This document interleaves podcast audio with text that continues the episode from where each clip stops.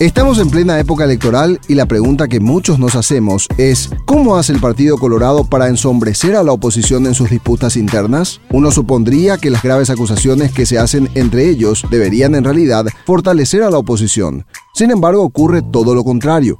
Para entender el fenómeno se puede recurrir a la literatura. El filósofo Byung-Chul Han, en su último libro titulado Infocracia, señala que el discurso político deja de tener contenido y pasa más bien a tratarse de un espectáculo, respondiendo a un tipo de electorado que se reduce a ser un simple espectador. lavado de dinero, jala contrabando de cigarrillos. Daikatu lo mitaña permití, los paraguayos de bien, los colorados de bien, Daikatuña permití, con gente en el poder de la república.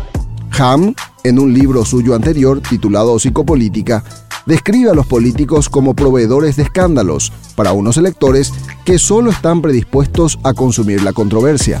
Yo no soy la justicia, yo no soy la fiscalía, yo soy el poder ejecutivo.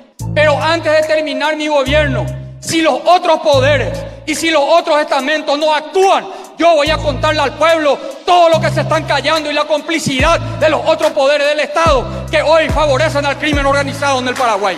Voy a contar uno por uno. ¿Qué opinas de la venta de tabaco de Tabeza? Yo no, y yo creo que es el mayor contribuyente del fisco. Yo creo que hoy genera. Ah, o sea, ¿no te importa que el contrabando de cigarrillo esté metido en el narcotráfico? a ver. Te puedo ir a visitar Hernandarias, ¿verdad? Y puedes ver la cantidad de empleos formales que pagan eh, y que contribuyen a, a las arcas del Estado y en seguridad social. La conclusión más básica es que siempre primará el escándalo político por sobre los discursos propositivos, es decir, los graves hechos de corrupción que uno y otro bando de la ANR se atribuyen entre sí responden a una lógica premeditada que cumple eficazmente el objetivo de atrapar a la opinión pública en un solo foco de atención, para así socavar al resto de la competencia. Creo que el Partido Colorado va a, tiene miedo de perder y va a tratar de incidentar y va a tratar de impedir de que sus electores participen en la selección del candidato de la concertación. Su interna la convierten en el problema político del país. O sea, el debate político es en la interna colorada que no termina nunca, no termina después de la elección. O sea, ellos se juntan para ganar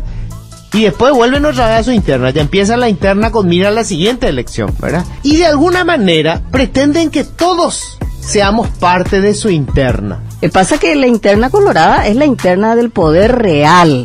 Eh, son los colorados los que manejan el poder, por lo tanto, cuando los colorados se pelean, hay espasmos institucionales. Entonces vemos quiénes manejan, qué instituciones se manejan. Entonces la institución que maneja un líder es el garrote para el otro y eso le afecta a todo el país. Por eso es que la interna colorada es peligrosa en ese sentido porque mueve todo y salpica todo. No es una meramente habilidad política comunicacional. Y por otro lado, como vimos en estos 30 años post dictadura, la suerte de la oposición depende del resultado de la interna colorada. De hecho, nuestros propios compañeros de Monumental hicieron la salvedad de que estos ataques entre ambos bandos colorados no pueden quedar como simples anécdotas, y menos si uno de los denunciantes es el propio presidente de la República. Voy a contar uno por uno. Él tiene una obligación como presidente de la República constitucional si él sabe de los delitos que se están cometiendo y sabe que el Ministerio Público hace nada con respecto a eso, él tiene que mostrar, exhibir. El filósofo Han explica que se trata de verdaderas guerras de información